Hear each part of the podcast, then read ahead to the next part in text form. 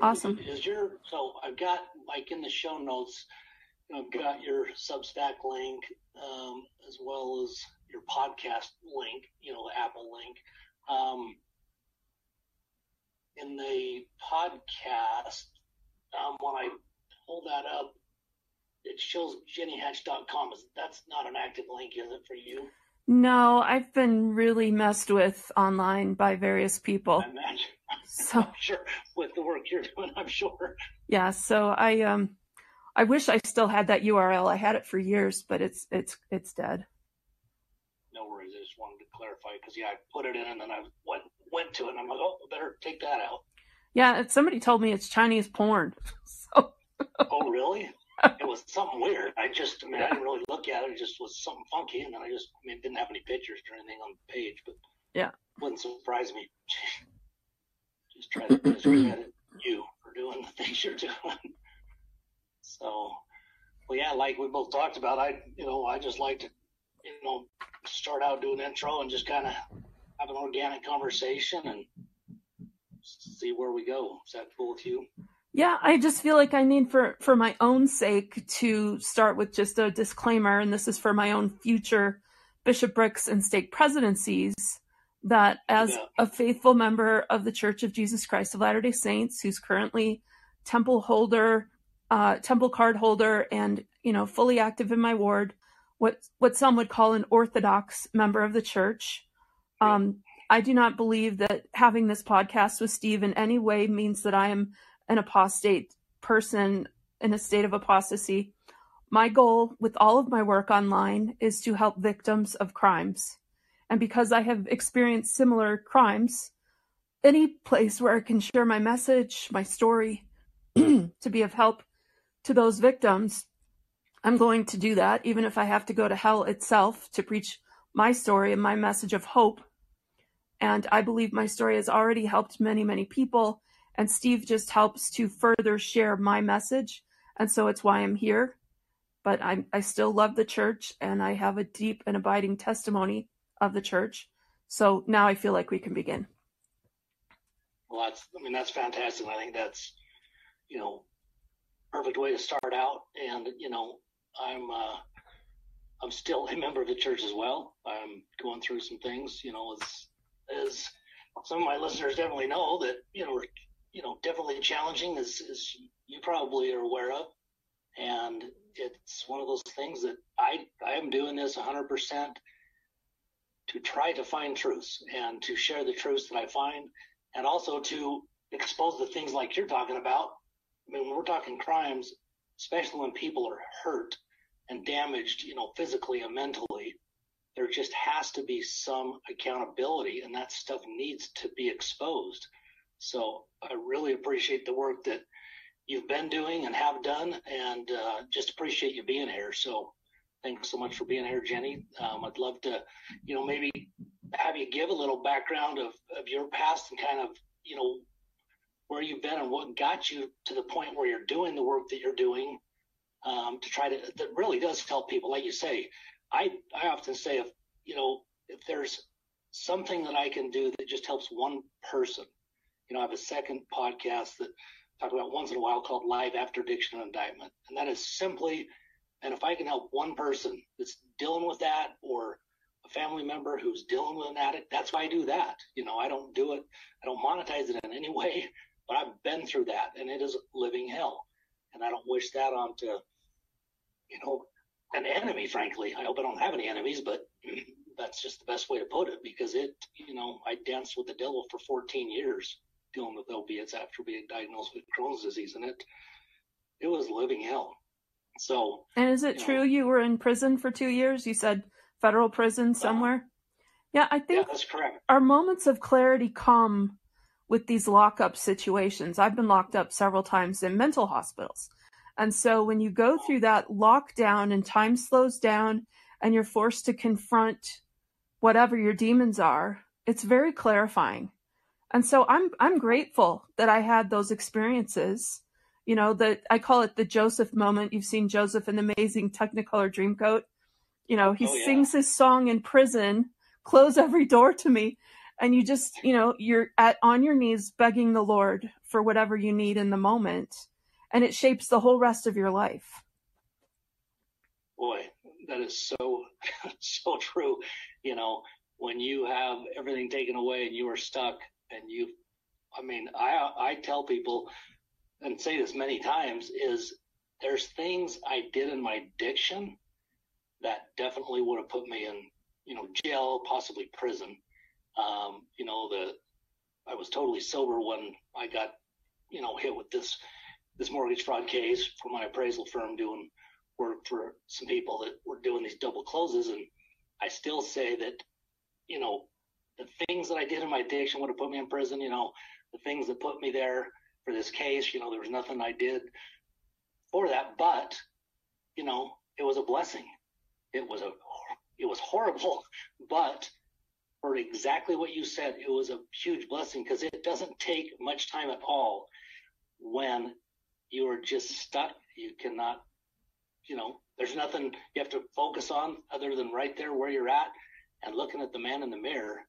You know, you quickly gain clarity that oftentimes you you may even have known about or had beliefs about, but you get tied up in the rat race of life, so to speak, and it's not as easy to see, you know. And so it wasn't but just a short, short time, a few days. In fact, I remember calling home about three weeks in, and my oldest boy at the time, I've got four boys and a little girl we adopted who's not little anymore. She's 18, but, um, you know, he's a senior in high school, and I call home, and, you know, and I was one of those dads who, all my boys were baseball players, and, you know, if I bought the new, the time I can, this, the brand, you know, the bat I think of back in that day was a Will, Wilson Stout. It's like a $299 bat. And I'm the idiot that, you know, thinks I have to get every boy one, you know? And so just, that's just a, a little example, but, you know, my son that's now a senior in high school and I'm gone and he's really become the man of the house.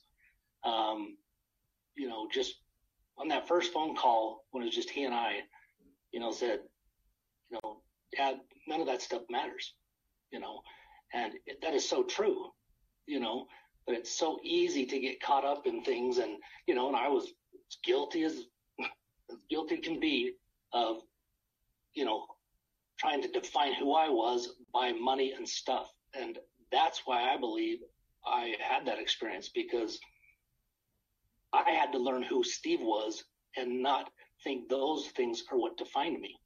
And I had to find that, you know, love for self.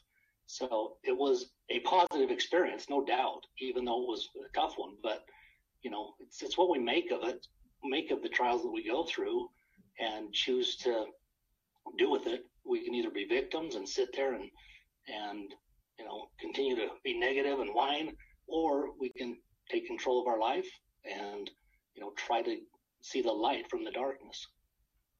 Well, I love hearing your story in greater depth because it's in our common humanity where we can really offer some hope to those who are just drowning in the sin.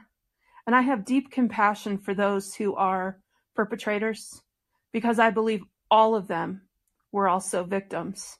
And so I, I don't feel it's my job to condemn anyone, but I do align with President Russell Nelson in his most recent conference talk on abuse. I put it front and center on the front page of my Substack, upper left hand corner, for anybody who wants to go watch it. It's the most recent general conference.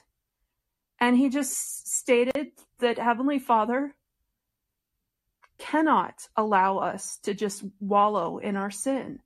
You have to step out and make things right, whether that's with a bishop or with law enforcement, if you know that you have molested or raped a child, you are vic- you are guilty of a crime.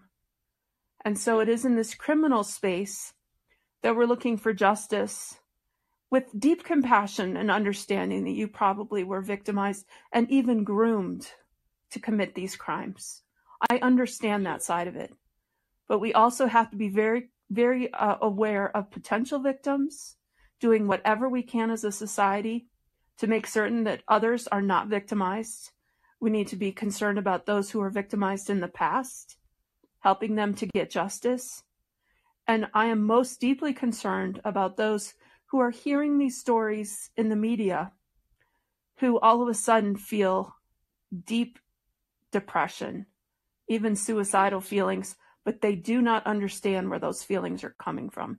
And that is why I am on your show today, Steve, because I am the most concerned about those who have buried their trauma. It's been so heinous that they had no conscious memory of what happened to them, but they're just now starting to wake up and find themselves in a whirlwind of hurt and suicidal depression. This is where I found myself in 2011, which, you know, think about it, it's just a short, what, Yeah. 12 years ago? 12 years ago. It's crazy. Yeah. And up to that point, I'll just give the most brief overview of my life up to that point because it was that point I started to remember the satanic ritual abuse that I was subjected to as a child. And how old was I that year? I'm 55 now, so I was well into my 40s. Well into my 40s when I started to remember that. So I was born in Detroit, Michigan, into a family that were faithful members of the Church of Jesus Christ of Latter day Saints. My parents met at BYU. My dad was a full time seminary teacher. He taught in the Star Valley, Wyoming seminary program full time for three years. My mom and dad had three little boys, my older brothers. And then they decided they wanted to move home to Michigan, where both sets of grandparents were. And so my parents moved home to Michigan. My dad got a job working on a car line as an assembly worker, and my mom got pregnant with her fourth baby. And this is 1966 ish. And they were faithful members of the Bloomfield Hills Stake, which is the same stake where uh, George Romney and his wife and son Mitt Romney were members.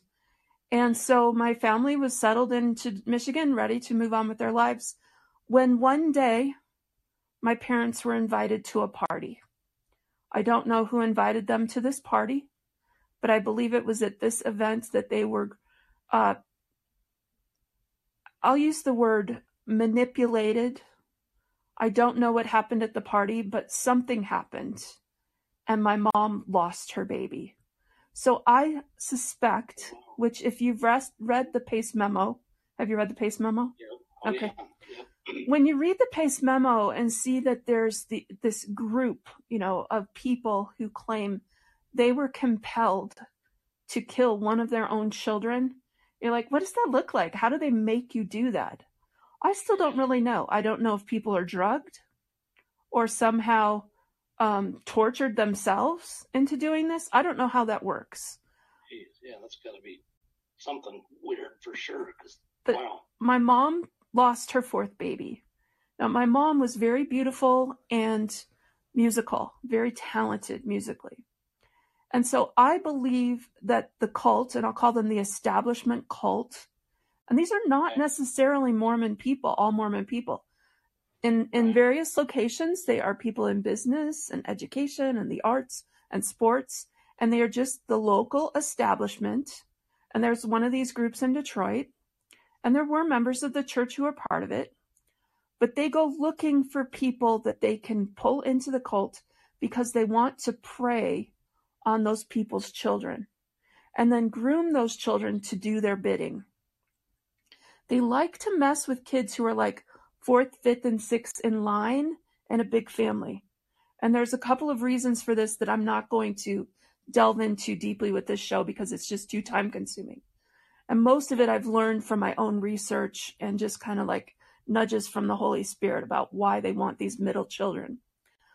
So Okay. my mother lost her fourth baby and then she got pregnant with me. And she was allowed to, to carry me full term. They like to have their, their minions, their, um, those of us who are controlled, move through the wombs of a woman who's been tortured like that. It does it does something psychically to us to know that we have a sibling who's been murdered by our own parents and it just creates this fragility in our minds that they're able to capitalize on. And so I was born and Uh, my mother is a wonderful mother. You know, my parents did a wonderful job raising me to love music and the gospel and all of the good things of life. Um, we always gardened, and she was a wonderful cook and taught us music. And so I believe I was being groomed to be an influencer in the music industry and as um, one of the potential people, because they've got many of these people all over the world, but one of the potential people to be one of their divas. And a diva personality is someone who is so obedient to whatever they're being told to do. And yet they have this amazing talent, whether it's in music or sports or intellects, uh, intellectual endeavors or whatever, that they're able to just kind of like seize their power and use it for their own good, their own, their own goals. And so I was being, I was given this diva programming, which meant that at the age of seven, I had my initiation into the cult. And what that looked like is, and I really want people to think about this, okay? I was on a school field trip in the third grade. There were parents who went along on this field trip. We went to a farm north of where my school was in Berkley, Michigan. It was called Pattengill Elementary. We went to this farm called Upland Hills Farms, just a few minutes away in Auburn Hills. At that farm, I experienced my initiation in the full light of day with adults from my school and the community there. They had grouped us off into a group where most of the kids are with their parents, visiting the farm, you know, doing all the activities. And this other small group was taken off by ourselves. And I was forced to murder a little boy. He was a little black kid they had grabbed off the streets of Detroit or somehow gotten him through, you know, social services or whatever. But I was compelled to, to kill this child. I had a gun. They made me shoot him. And then they sodomized this child in front of me. All the adults went over and started, and I didn't understand this side of it for years. It was like, why did they do that? You know, this, you know, penis in the wound type sodomizing. It was so bizarre. And it was one of the things, as I was trying to reconcile this memory, I was like, why would they do that? Well, Fiona Barnett, who's from Australia and has been a very vocal um, person sharing her stories, she's written a book. She taught me that this is what they do when they torture someone. There's all these wounds on them. They love to go sodomize the wounds. It's a Luciferian thing. So her, so me, me telling her that detail, she was like, "Oh, that's definitely a satanic ritual," because you don't, you know, when you're remembering, you don't know what you're, what is this, you know, and so oh, she, yeah. she confirmed to me this is absolutely satanic. So, so what? Were the, you the only child pulled, or were there a few others? there were you? other children there, but I was the one who did the killing. If there were other killings, I haven't remembered that yet. Gotcha but it was my initiation into the cult at the age of seven. Now, what the goal is, is they want somebody to so dissociate that memory that, of course, they have no memory of it. But the next day, is the child able to get up, go to school, and not show any outward signs of experiencing that level of trauma? And I passed the test. I got up the next day, went to school, no memory, completely buried it, didn't even seem to have any symptoms. And this is exactly the person they want because it's evidence that they have not, you know, they've not remembered anything. The kid who's like, you know, agitated and stress disorder and starts doing drugs and alcohol, that's not the one they want. They want the person who's completely overcome with the trauma because that is the person they can control the best. Now, I personally believe my older brother Dave experienced similar programming and immediately had all sorts of symptoms. From the time he was a little boy until the day he died of an opiate o- overdose, he was Jeez. a drug addict. He had 17 lockups during his life. He was an alcoholic. He blasted through three marriages. There was just never ending distress from the time he was a little boy. If if it had been, you know, any other time, he would have been labeled ADHD, put on the meds. They didn't do that back in the 70s. Yeah. But he had all the classic hallmarks of somebody very, very off. in their emotional body. I was the complete opposite. I was the perfectionist. I was the kid who, you know, just was hyper vigilant about everything. And yet Dave and I were the best of friends to the point where when he died of that drug overdose, I was uh, in my early 30s. Um, it was that event that triggered me to remem- start remembering Oh wow. just the sexual abuse because there was also some incest in my family. This is the other thing they go looking for. They want kids who are in families where there's obvious incest and molestation going on. And my dad was a pedophile. So they use that because if the kid ever has any symptoms and it comes out in the open, they can point to the family pattern sexual abuse and say that's all it is. You know? Oh. Yeah. this provides cover for the satanic elements of it. And so Fiona taught me that too. That's one of the main reasons they go looking for children who are in these incestuous homes. How much my parents participated in cult activities after their initial, you know, welcome to the club, I don't know. I really don't. I suspect at first it's, you know, abhorrent, everything that's happening for a couple of years. Then they get comfortable with it. And then they go through rebellious phases where they're like, oh, we got to get out of this. But then somebody in the cult is killed in a very obvious way. And I know this happened to people in my stake. There was a young mom who would drive her kids to early morning seminary. She's dead in a car accident.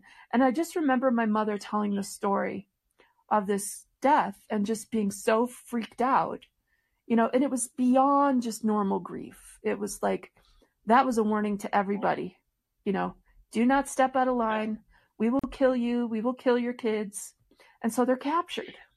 And it's the reason why I I have great respect and compassion for my parents and the incredibly difficult position they were in, especially Oh, when we were all little kids.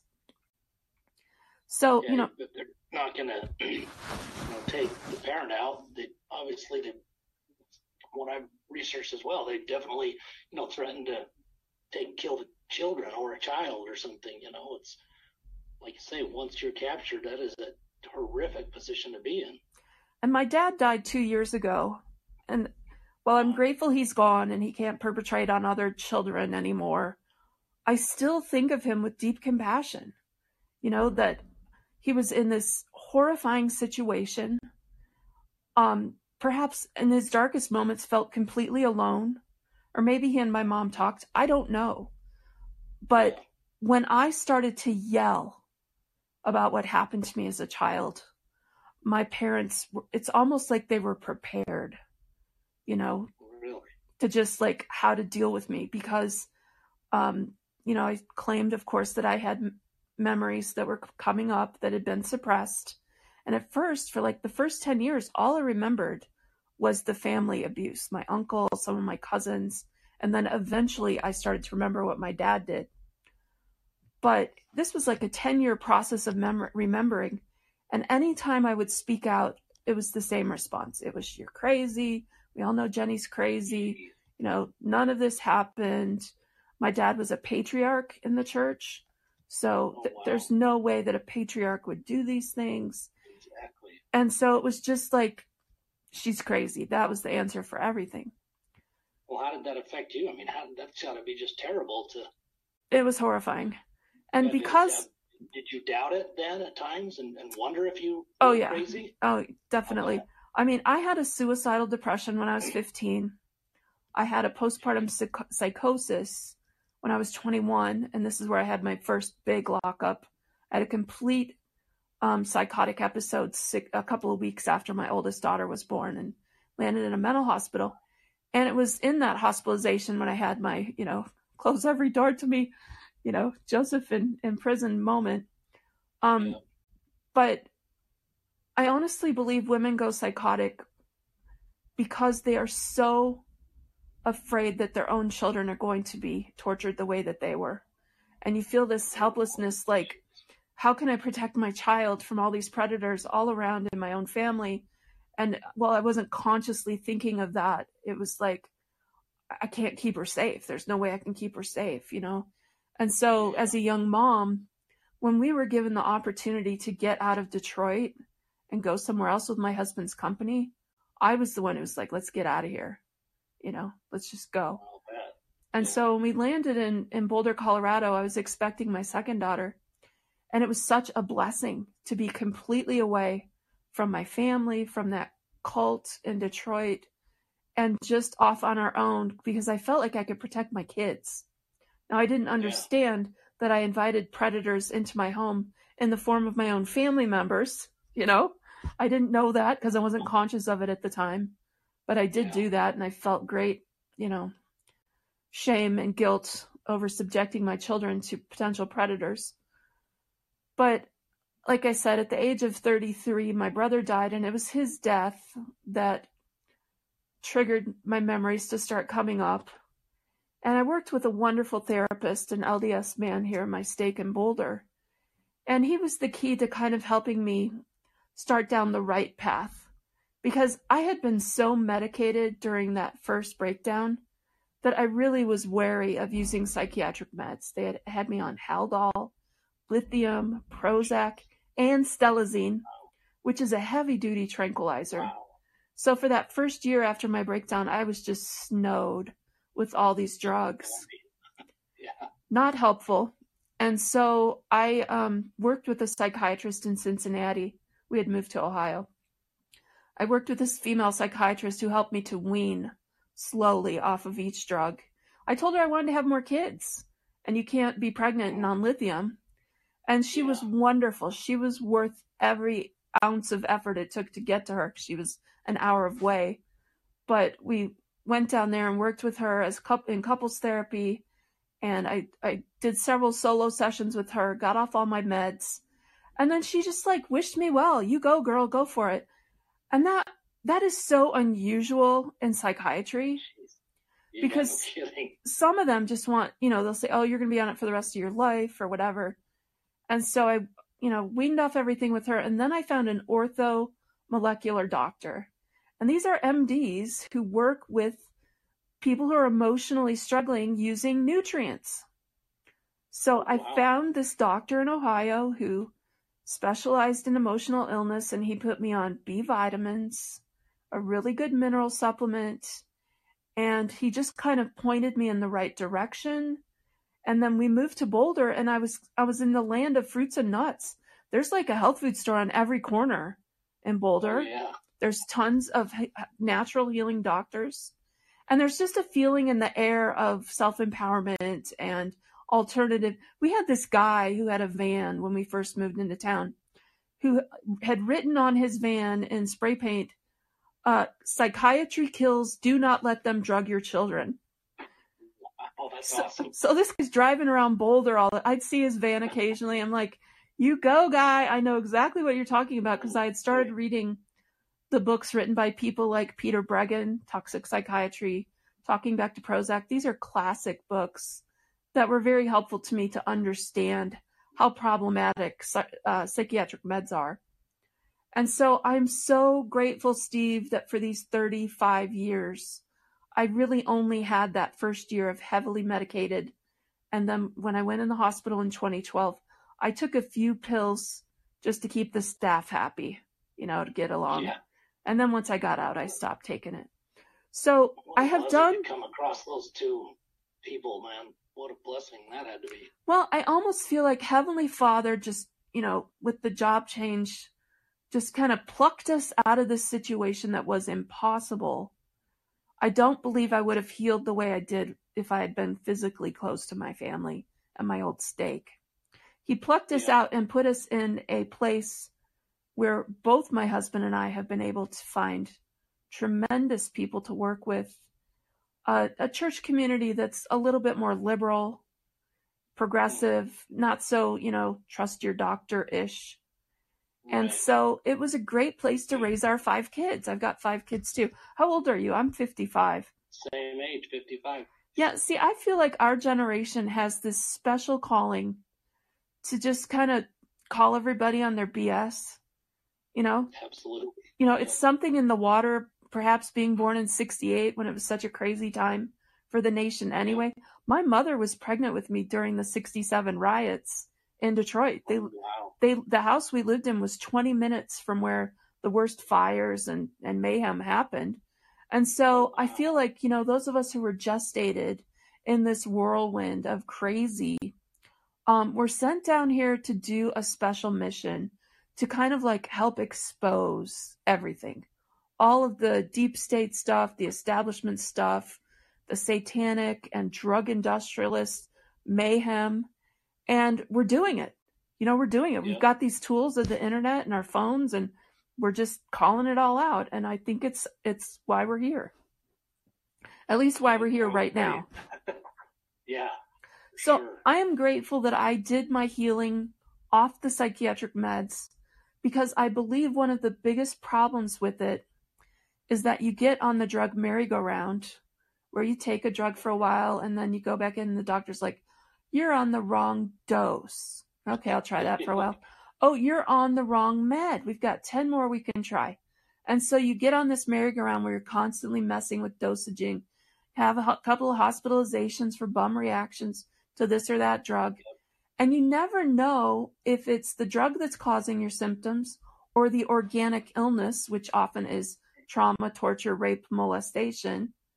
And so I'm glad I was able to do it sober, and I mean sober off any sort of pharmaceuticals, because all of the distress that has come up has been, it belongs to me. It's not a side effect. And believe me, I've Yeah. had, I've had symptoms, but it's comforted me to know this is not from a drug. You know, this, Oh yeah, all the drugs are just you know usually just masking the symptoms anyway, so you're never really addressing able to really deal with the actual you know reason behind the symptom. and I don't care whether it's a street drug or a pharmaceutical you've been prescribed or it's off the off the shelf. A drug is a drug. They have similar similar properties. Often it's the same companies creating the same illegal drug as legal drug. So let's have some clarity on that. And my message to those who are healing is while you may be able to get some initial symptom relief if you're suicidal or anxious or whatever, I don't think it's going to be the long term solution for your healing journey. And because I've done it sober and very clear about what was what, this is one of the main things I offer to people in terms of the book I wrote, which is A Mother's Journey, which I wrote that before I started remembering anything. I wrote it in 1999. I did not start remembering in 2001.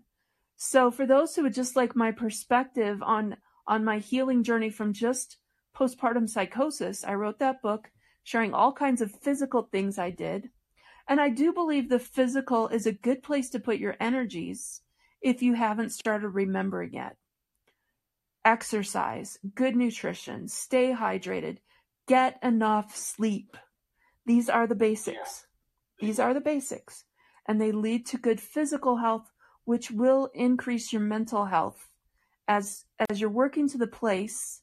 And I think we're all kind of working to a place where we feel mature enough and healthy enough in our own relationships to finally start reconciling our own abuse, which often doesn't happen until you're in your 30s or 40s. And so for those who are those who are feeling um, besieged by flashes of memory or depression or mania and just you know i just want to remember you can't force yourself to remember anything. You can't sit there and will yourself okay i want to remember my abuse and get it gone in 24 hours and then move on with my life. That's not how it works. It has to come up as you're able to face it. And like it or not it's taken me over 20 years to reconcile my abuse which was heinous and awful. The worst of the worst. The things you read about in the Hamblin victim statements, those daughters. Yeah, I've read those. Yeah, I have two. Jeez. There are certain things in those statements I never even shared with the therapist or wrote in a journal because they were so horrifying to me to remember. And yet I'm sitting here reading this, these victim statements of these women who were all the way across the country who had the exact same experiences I did. And I was like, okay, I guess this is a thing. I guess my memories were right. It helped me reconcile to read those things. I experienced Wow. two two abortions when I was a child, early abortions. The Satanists never worry about the girls getting pregnant because of their orgies. Because they once the girl starts to show, they just sacrifice the baby. They abort it and sacrifice it. Use it in their rituals. That's in the Hamblin statements. And this happened to me twice, twice in middle school. Somebody got me pregnant. I don't know who. I think it was probably my dad. I don't know. Somebody got me pregnant, and those two babies were aborted. The honestly, Steve, that those processing those memories took me right to death's door. I almost died remembering and reconciling. I'm getting emotional talking about it. Um, Imagine. and were the hardest to to face squarely. And I reconciled all of that before I was introduced to these materials just this past summer. You know, so so when I read the statements of what these girls suffered with these abortions, um, I was able to be in a place of compassion. I know how that feels. I experienced yeah. that too, and send them my loving support. And it, it just makes me wonder how many how many young women around the world have also experienced what I perceive to be the ultimate horror, and to the Satanists, this is their ultimate ritual is to abort a child, sacrifice it. You know, that's to them, that's the high peak of what they do. I got to get a drink. Right. Yeah, go ahead.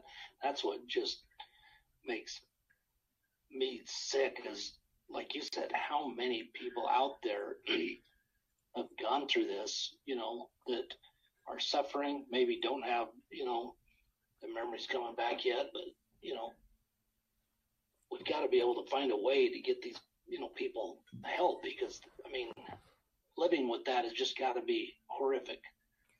Well, I'll, I'll share with you the story from when I was hospitalized in 2012, because honestly, this is where I'm the most concerned. During 2011, I, for months, I was suicidal. And it didn't make any sense because I had gotten to a relatively healthy place with my work with therapists, reconciliation of all the trauma around just being molested and raped by various members of my family. And that is all that my mind would allow me to remember to that point. But I was like, okay, I'm done. It's over, you know, ready to move on.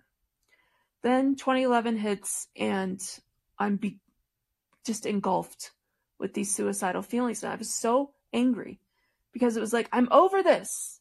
This, I don't want to be back here, you know? But I had to face it. And by early 2012, I determined it was not fair to expect my husband and my kids, who were all teenagers at the time, to have mom on suicide watch, you know, and, and play the role of therapist. It wasn't fair to them. And it's yeah. not like I told them a lot how I was feeling, but they could tell I was in deep distress. So I checked myself into the hospital just to, you know, get some space away from my family and to try to, you know, just what is this? Fortunately, I had a Mormon bishop who I don't think this is an accident.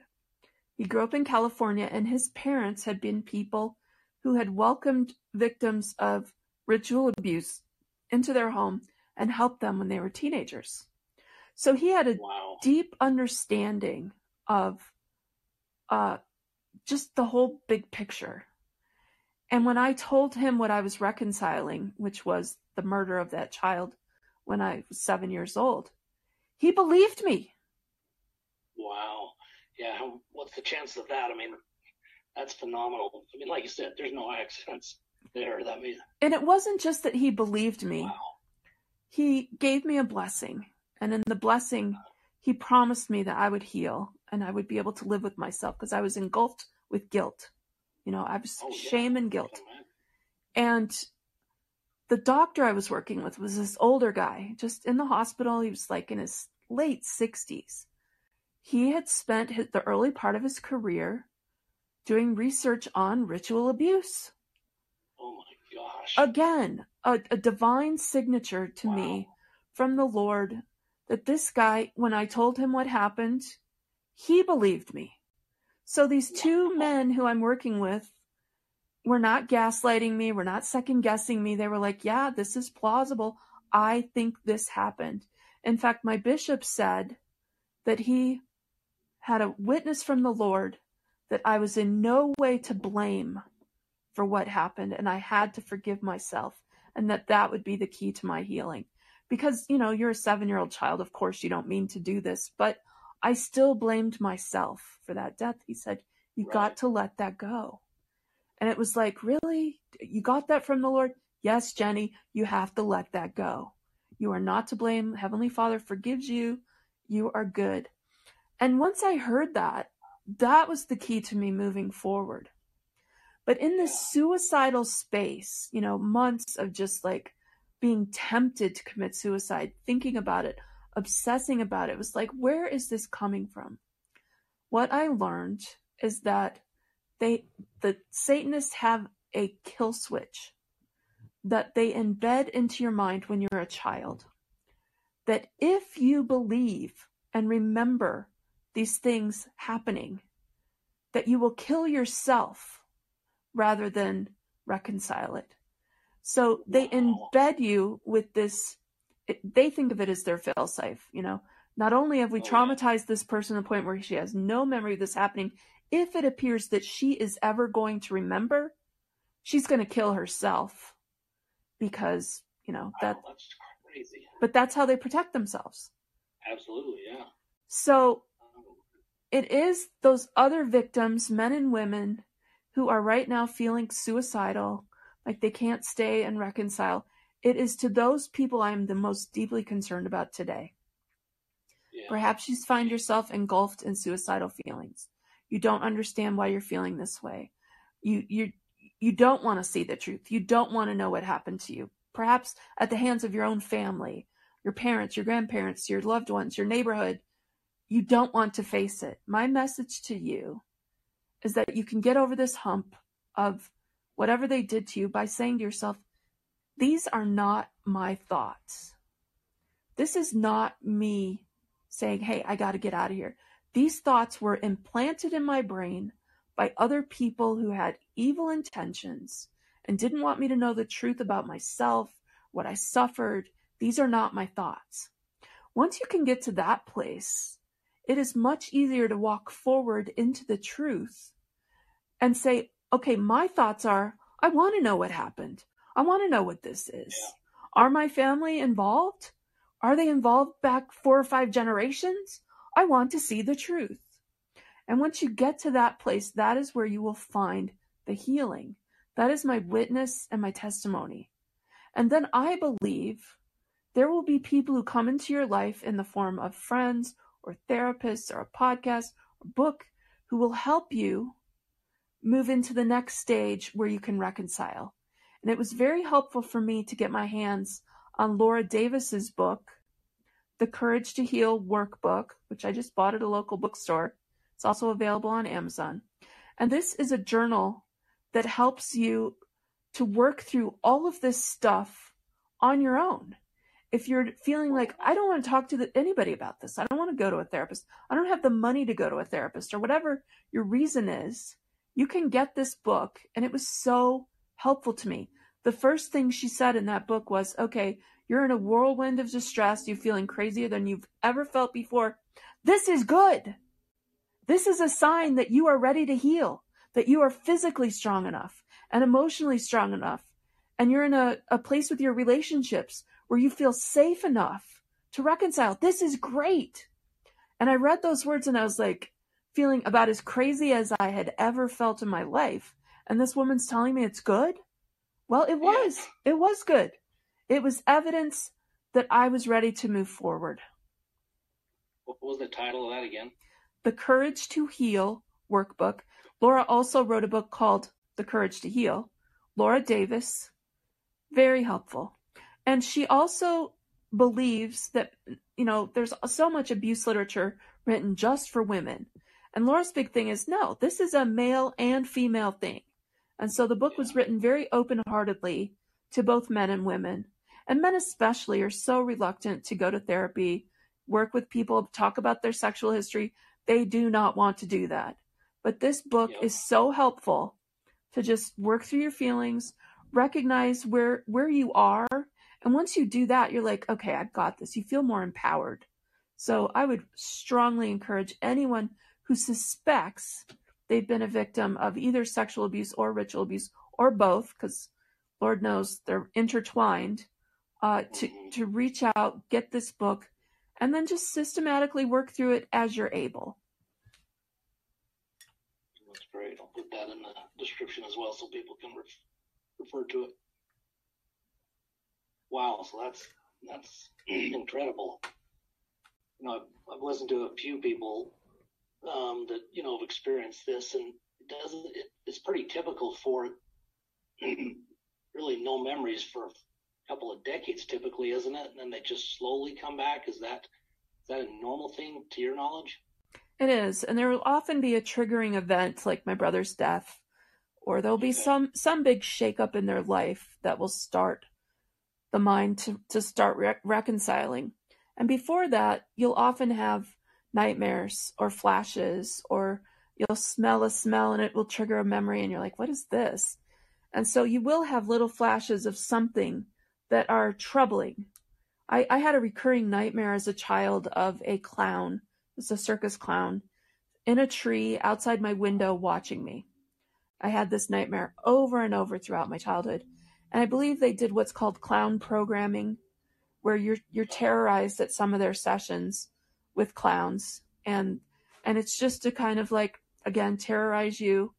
And and one of the goals they have too is to make you feel like you're constantly being observed. You're constantly being stalked. And and you are, but you know, Yeah. to just know that there's nowhere you can turn to to get away from them and what they're observing about you and so you feel you know just besieged all the time um Oh, and then you know if you have the next layer of that which i did with your own father in the house kind of stalking you in your home and Yeah. my dad was what what is termed an opportunistic child molester which means he wasn't the creep outside the elementary school, you know, stalking children. But when the opportunity presented for him, my mom's away, the opportunity's there, he pounced. And so um, I, I have a standing offer. I put this out on my Facebook and my blog. Anyone who came to a slumber party at my house as a child, and there were many, who believes or suspects that my dad molested or raped them, I'm here to support you, validate you. I blush with shame and horror thinking about how many potential victims there are. I have had one person contact me and validate that yes, my dad raped them too. That person is not ready to go public with their story. But it was validating to me to hear, you know, yes, this person did this to me too. I believe there are probably many victims. And when when my memory started to come up, what my mother did, and this is again where I felt like she was prepared by the establishment, by the cult. One of the things they do is they deny the possibility of repressed memories. They call it false memory syndrome. And there was a false memory syndrome organization. They hired Elizabeth Loftus to write the definitive book, False Memory Syndrome. And it was my own mother who kind of like threw that book at me. And in an email to my whole family, she said, you know, this is not a thing, these repressed memories, it's false. Here's a book I read that really helped me to understand Jenny better. I suggest you all read this book. These are the things that were being said about me over the years to my family. And come to find out, again, from my friend Fiona Barnett, false memory syndrome, the families who started it were a bunch of pedophile families whose own children were outing them. And Wow. it's shut down since then, from what I hear. But for years, it was the false memory syndrome who are the experts about this, and it's not a thing. Repressed memories are very obvious in military circles. Post traumatic stress is a thing. When someone is so traumatized by something, they do dissociate. It's in Shakespeare plays, it's in the Bible. There are many stories throughout history of people being so traumatized that they forget. And then later, as they're reconciling, they start to remember. It's a thing. The difference between Yeah. just an organic trauma, like a war situation or you're in a car accident or whatever, the difference between that and what the Sat- Satanists do is they do it intentionally. It's planned. We are going to do this at a certain age because we know if we are able to traumatize you to a certain level before you reach the age of eight years old, you will belong to us. You will be our property. And that's how they think of us. They think of us Oh, not yeah. as individual people, they think of us as, as assets that they can tap into to help further their work on the earth of, you know, globalizing everything and controlling the politics and the art world and sports and business. That's that's been the goal all along. Everything from A to Z. exactly. And what they don't want is people like me waking up, reconciling, realizing what happened to me, and then start yelling. That's the the main thing they don't want is those of us who've healed to speak out. So there have been attempts to shut me up. You saw with my my website jennyhatch.com and other. I've been so censored on the internet. You'd be shocked, but maybe not.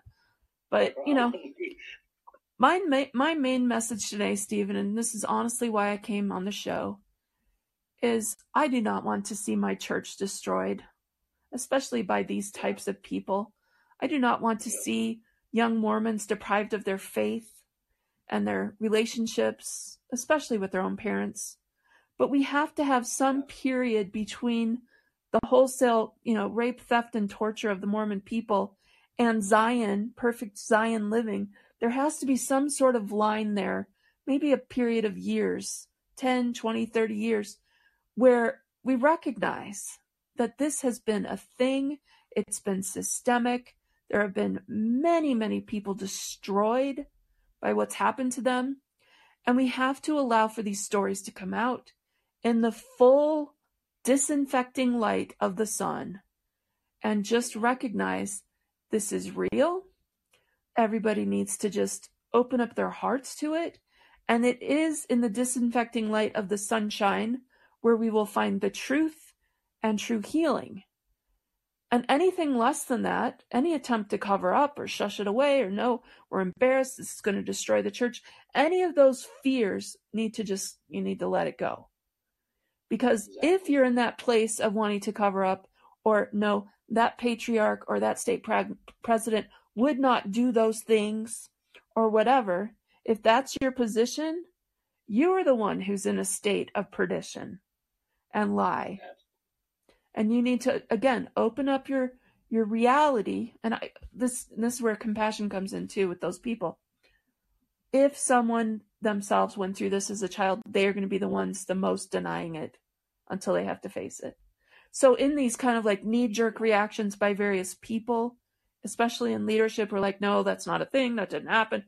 They themselves may be harboring you know? And so i don't judge those people you know where you see someone perhaps overreacting or wanting to censor or shove it under the rug. That may be their own trauma kicking in. But that being said, we have to listen to the victims. We have to Absolutely. be willing to entertain the idea that the Mormon people were the most targeted over the Catholics or the Amish or whatever group you're talking about. I personally believe a lot of these rituals are occurring right now in schools, school settings, preschools, public schools, private schools. That was certainly the case with my friend Sarah Ruth Ashcraft. It all revolved around her school in the Michigan area. Uh, she was part of the, I think it was the Royer School. I can't remember. Anyway, she uh, she was prostituted out by her own father to anyone in the cult who wanted her sexual services. He thought of her. He thought of himself as a pimp.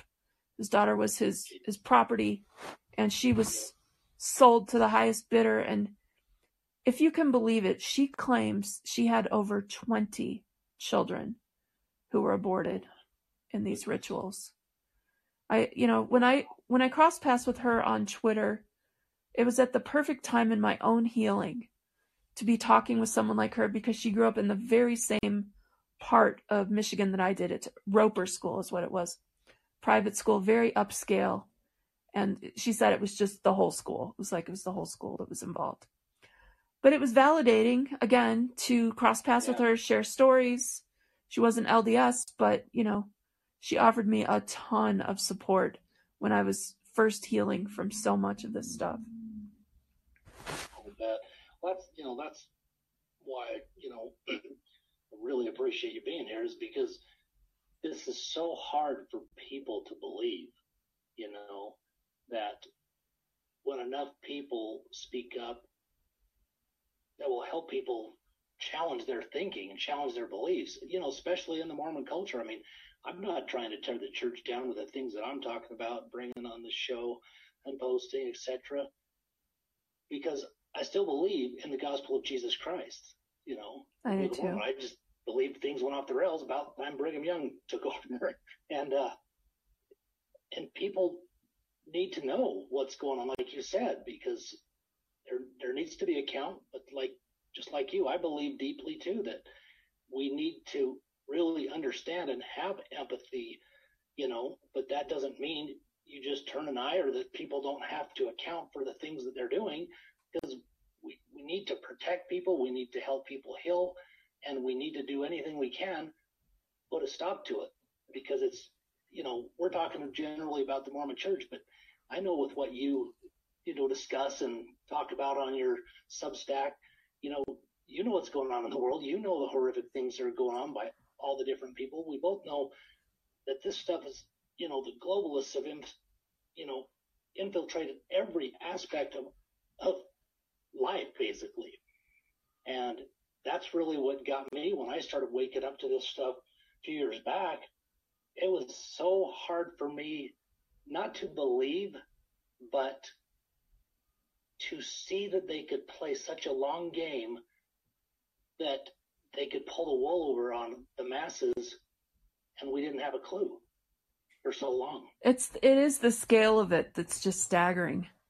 It is, and that just sucked me in. I've never been one to enjoy school and learning per se, um, but I, man, I just this sucked me in, and I just kept wanting to learn more and research, and you know, because I do want to find the truth, but then I want to be able to do anything I can to help other people see it, so that we can put a stop to it. And I think, you know, one of the biggest weapons they have is division, and as we can, you know, continue to focus on the things that divide us, you know, whether it's politics, religion, you know, you name it, on and on.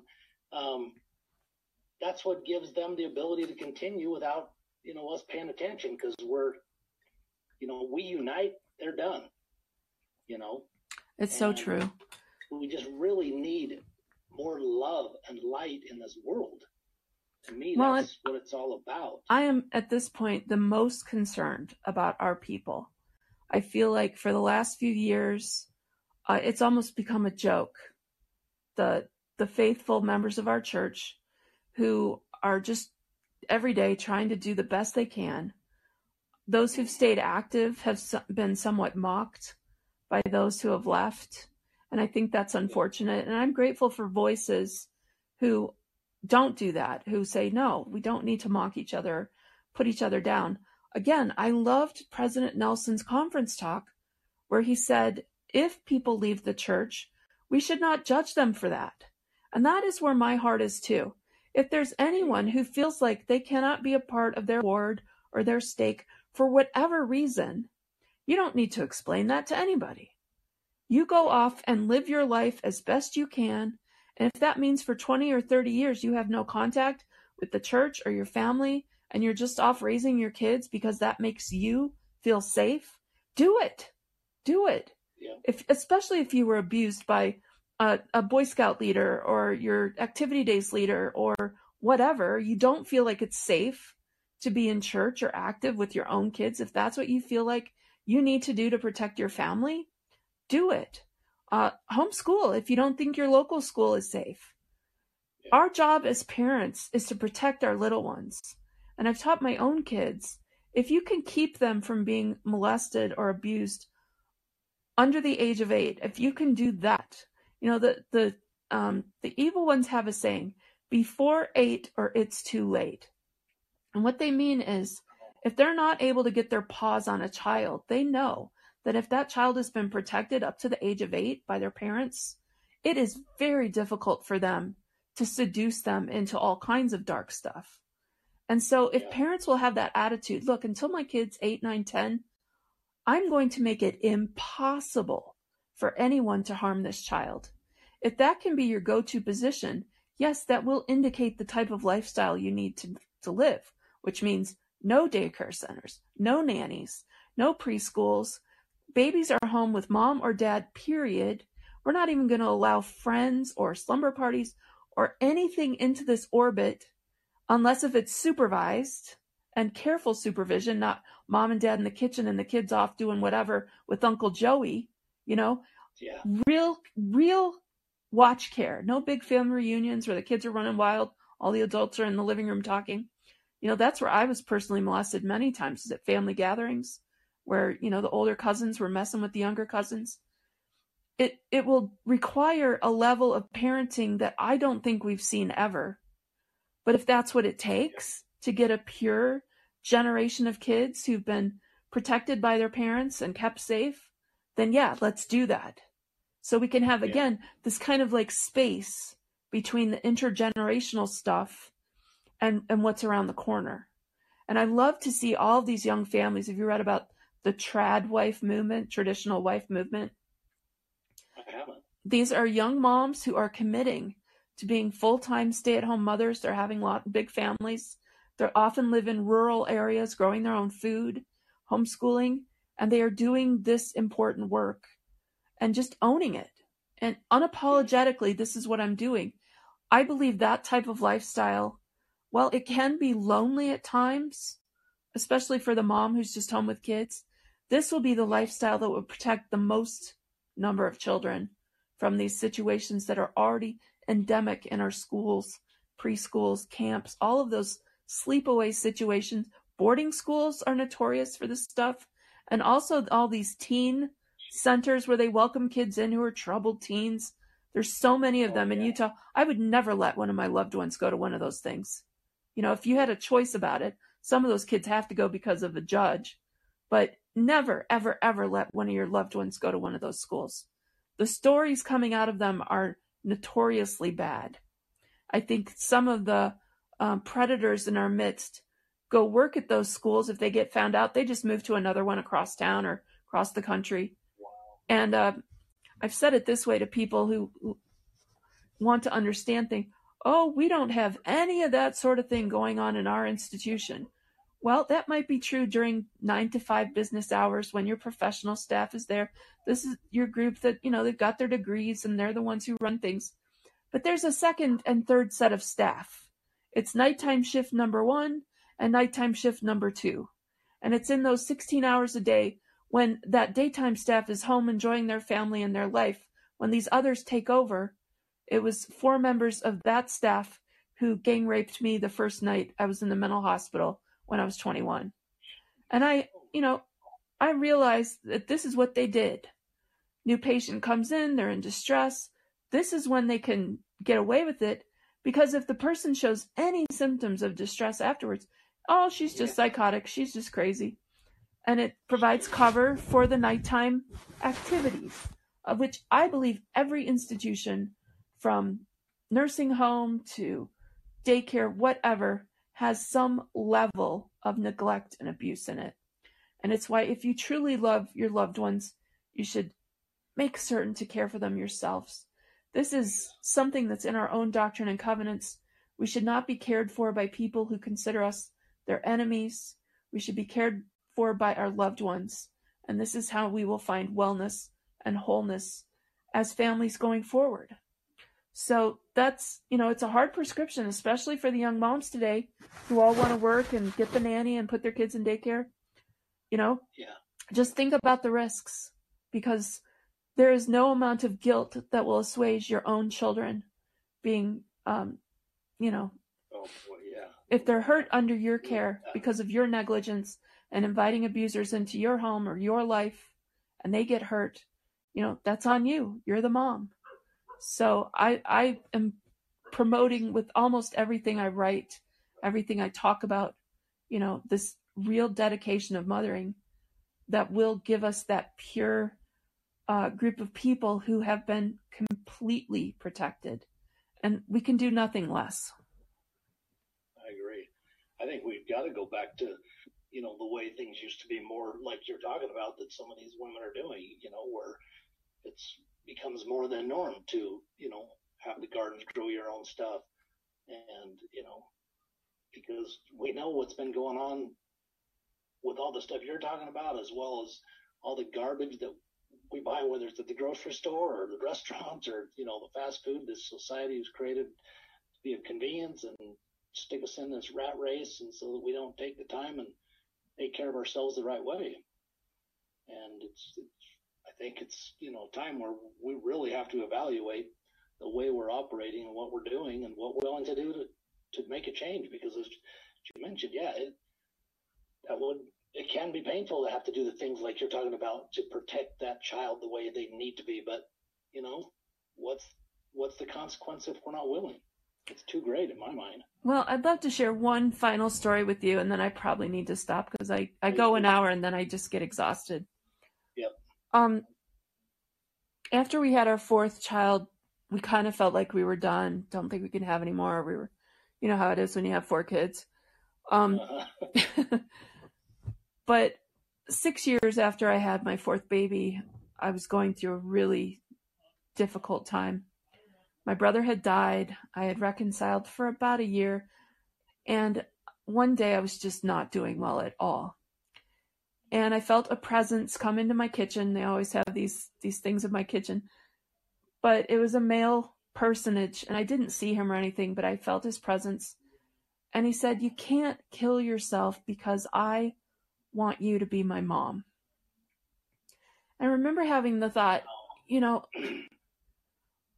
if there is somebody out there in the ether who thinks I can pull it together enough to have another baby, given the current circumstances and my mental health, you know, really being bad, I must not be as sick as I think. And, you know, if he's willing to take a chance on me, I, I'm willing to do the work if, if he thinks it'll yeah. be good. So a couple of months later, we conceived our fifth child. And unbeknownst to me, this child was coming into my life to be the catalyst for my own healing. And I have heard this from so many victims who have said during one of their pregnancies or one of their child's uh, growing up years, as the child, as my son hit certain ages, I remembered things that, that happened to me at that same age. So he he turned three, and I started to reconcile something that happened when I was three.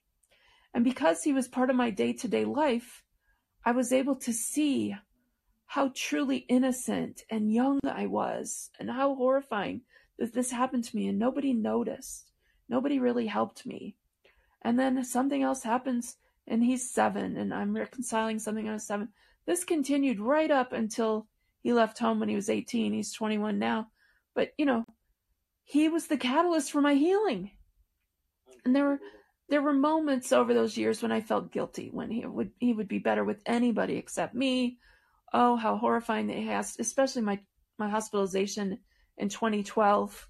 He was a 10 year old boy, you know, and I I'm having this breakdown. It would be so much better for him to be with another mom who could do more for him. But I always was able to go back to that first humble communication I had from him was I want you. I want you. And it was like okay, warts and all, this is what you got, you know? And so I tried to do the best I could as a mom to, to raise him. He's turned out beautifully. He's such a love. And just, you know, the apple of my eye. I, I can't even imagine my life without him in it. He's getting married in May. And I'm just oh, so pleased at the way his life has turned out because you think as a parent, especially when you feel broken, that, you know, of course you're going to come up with all these broken kids because that's how it works. And he's just been such a, a, you know, a light for both my husband and I. And so that would be my final message to anyone out there who's healing, who feels broken, who feels like they don't have anything to contribute to anyone, especially to a baby, to just kind of expand your thinking a little bit that perhaps you are the very person to raise this child to adulthood, that you will be helped every step of the way by a loving Heavenly Father who wants you to love and protect your child as only you can do. Because of I had woken up for a couple of months before we conceived him, I, I watched that kid like a hawk, you know? Kept him by my side. We didn't go to any of the family reunions. It was just, you know, mom in full on protection mode, which honestly, that's what we need going forward. We need all moms Yeah. to be in protection mode to come up with a generation of children who are not um, just have their lives derailed by all of this all of this demonic stuff. And so again, if you feel the need to step away from the church, step away from your family, go off to a safe place in a seeming wilderness in order to provide a safe space for your child to grow, my message to you is do it. No guilt, no apology. You don't need to explain anything to anyone. If you can Yeah. do it with a loving spouse, that's all the better. And just be confident that you will you will have everything you need to raise this child. And you know, Steve, I'm I'm going to confess the most embarrassing thing of my life. I did not have this with this child, but with my other two sons, there were times when I was tempted to molest them. It often happened when I was changing their diapers. You know, moms, they're constantly bathing their children, changing diapers. It didn't happen a lot, just a handful of times. But when it happened, I would be like, ah, where did this come from? Oh my gosh, I can't believe I'm having these thoughts about my own child. You know, and I would say out loud, I love you. I would never hurt you. You know, trying to be just so clear. I am not, I am not a child molester, but it was like, where is this coming from? This happened before I remembered anything. But I was tempted, and I share that again in the spirit of wanting for everyone to acknowledge that if you have been victimized, you can become a victimizer. And you need to be so careful in how you touch your children and treat them. And if you have these thoughts, you know, they call it a minor attracted person, a map. If you have these thoughts, most likely they stem from your own childhood traumas. It doesn't mean you're a molester. It doesn't mean you're a child abuser. You can consciously say to yourself, these are not my thoughts. This is Yeah. not who I am. You don't have to act on your thoughts. You are not your thoughts. You know, Right. you can cast those thoughts out, replace them with something positive and good. I did that by saying, I love you. I would never hurt you. And that helped. But I share that again. This is, you know, these are my deepest, darkest secrets, Steve, I'm sharing right now with you. tell you what, I appreciate your vulnerability. I mean, you're an incredibly strong person, incredibly inspirational person, and I just can't thank you enough for coming on and just being this vulnerable and, and open about it because, you know, I believe you're willing to because you want to help people. I do. I do. you know, And where a therapist, where a therapist might say, "Oh my gosh, you had a thought like that. That means X, Y, Z." Well, parents have Yeah. thoughts about all kinds of things. They have thoughts about Yeah. wanting to hurt their children or shut their children up, or you know, especially when you're sleep deprived and you have young babies and toddlers and it's walls closing in. You know, parents have thoughts, but it is not our thoughts that make us criminals. It is our behavior. And so, in that space between thoughts and then acting on those thoughts, you have some willpower as an individual. You do not have to act on your thoughts. And I believe I never did. My kids have also said, I don't, I don't think you ever hurt us, mom. And that's been comforting too, to just um, have them say that out loud. And if, if I did something inappropriate ever with someone and I forgot it, I am humble enough to say, if someone can make a convincing case that I hurt them in some way, I will bow down to whatever legal repercussions there might be. You know, in the spirit of wanting to um, be accountable for my thoughts and my behavior. You know, if there's something I did and I, it's like, yeah, I can buy that, and that person says, all right, we need to get some justice. You know, instead of being one of these perpetrators who's like, didn't happen, not me, this is all a lie, she's Right. crazy. I believe I would be more humble than that and just say, okay, if I need to be punished for something I did and I don't remember it, okay, I will take my punishment. but I, I don't think I did. I don't know that I would be able to talk about this right now if I had moved Yeah. into perpetrator space. I don't know that I don't know though. I do believe everybody has this space probably in their 20s, 30s where they go from being, you know, I'm a victim to being more comfortable with being a perpetrator. And it's in that choosing, you know, I'm going to do these things for whatever reason that there I believe there will be some accountability to Heavenly Father. Although I trust him to judge all of it perfectly in the eternities. And for those who are judged by civil courts and spend some time in prison here on earth, I think that's appropriate, especially for the victims and future victims, that they not be allowed to perpetrate. But um, you know, I, I still haven't sorted it all out in my head. It is the biggest mind bender that you can have as as someone trying to heal. You know, I mean, just for you to even state that shows the power of what the abuse does to the mind for you to, you know, for you to be willing to just share that it's a possibility. Not probably not the case, but you know, the fact that you'd even say that shows a ton of the power of how this affects the mind. And so, Well, and I know for a, I know for a fact that there are some people who choose not to be parents because they feel so broken. And I respect that. If there's someone out there who's like this is the family life is not for me, I can't do it, I won't do it, or they're in a situation where they are feeling tempted to rape, molest, torture their own kids and they leave to protect their own child, I'm not going to judge that. I think there are many moms and dads who get out of their own Yeah. marriages because they want to protect their own kids from themselves. yeah, And I respect that, you know? yeah, So each individual has to sort it out in their own mind how they will move forward. But yeah, we do not need to judge each other harshly or be in a place of condemning. You know, that's that's left to the Lord. And right. My message to everyone is just, you know, the main thing is was to talk about the kill switch and if you're suicidal, you know, recognize that they did this to you and that you don't need to off yourself, you don't need to leave this this mortal plane, you know. I'm sure anyone who listens to the show in the future um who's in that space of not remembering yet, the show might be incredibly triggering for you. And one of the things I've done over the years that's really helped is I would listen to uh, masterworks like The Messiah, Brahms' Requiem, Mozart's Requiem, Mormon hymns.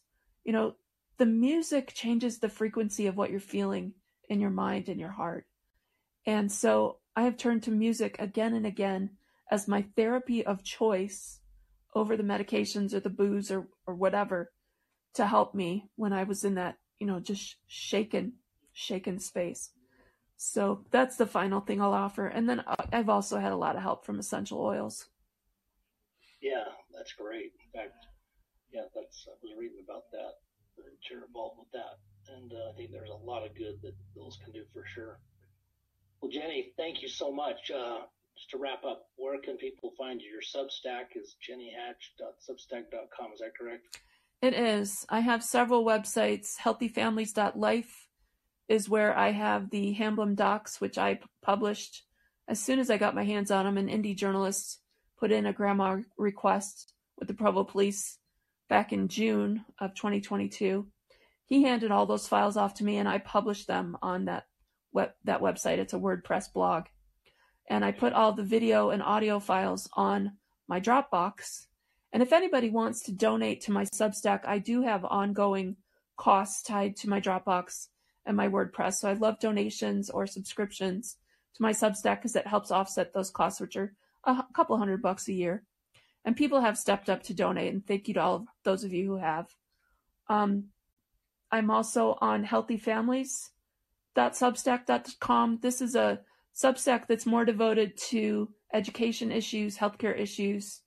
Uh, I don't share any of the sexual ritual abuse stuff on that Substack. I think of that as my like more anodyne, calm, gentle, you know, these long term issues of healthcare and education or where I'm an activist.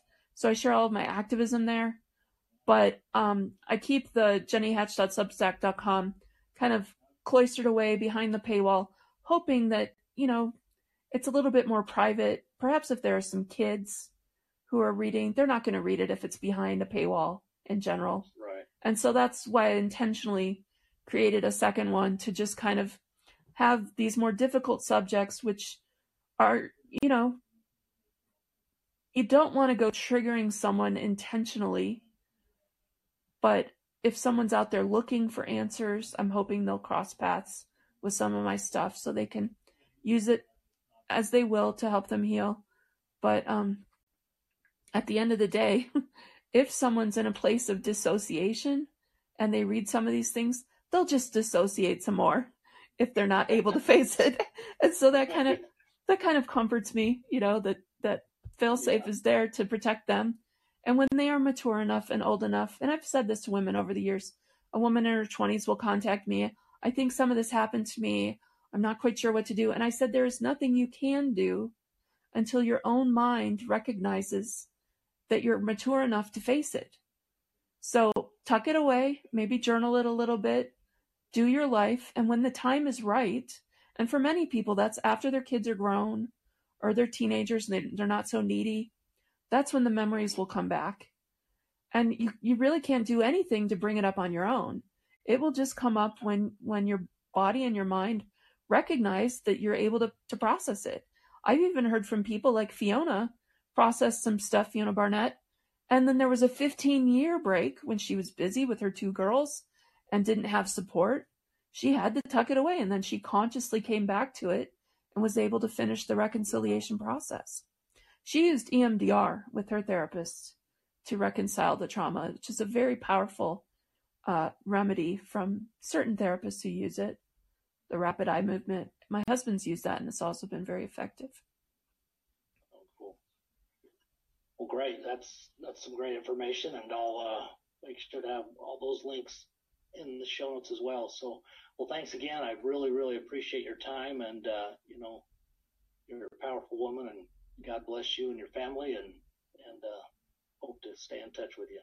Yeah, I'd, love to come back on, especially if you have people who have specific questions need something fleshed out, great. yeah, anytime. Just let me know. I I was really impressed by your your operation. You know, it was very professional and you know very organized. Okay, well, we're trying. yeah, so, no, it's great. Okay, well, thanks again, and uh, we'll talk to you soon then. All right, thanks, Steve. Hey, take care. Bye bye. The recording has stopped. Thank you, Jenny. Thank you.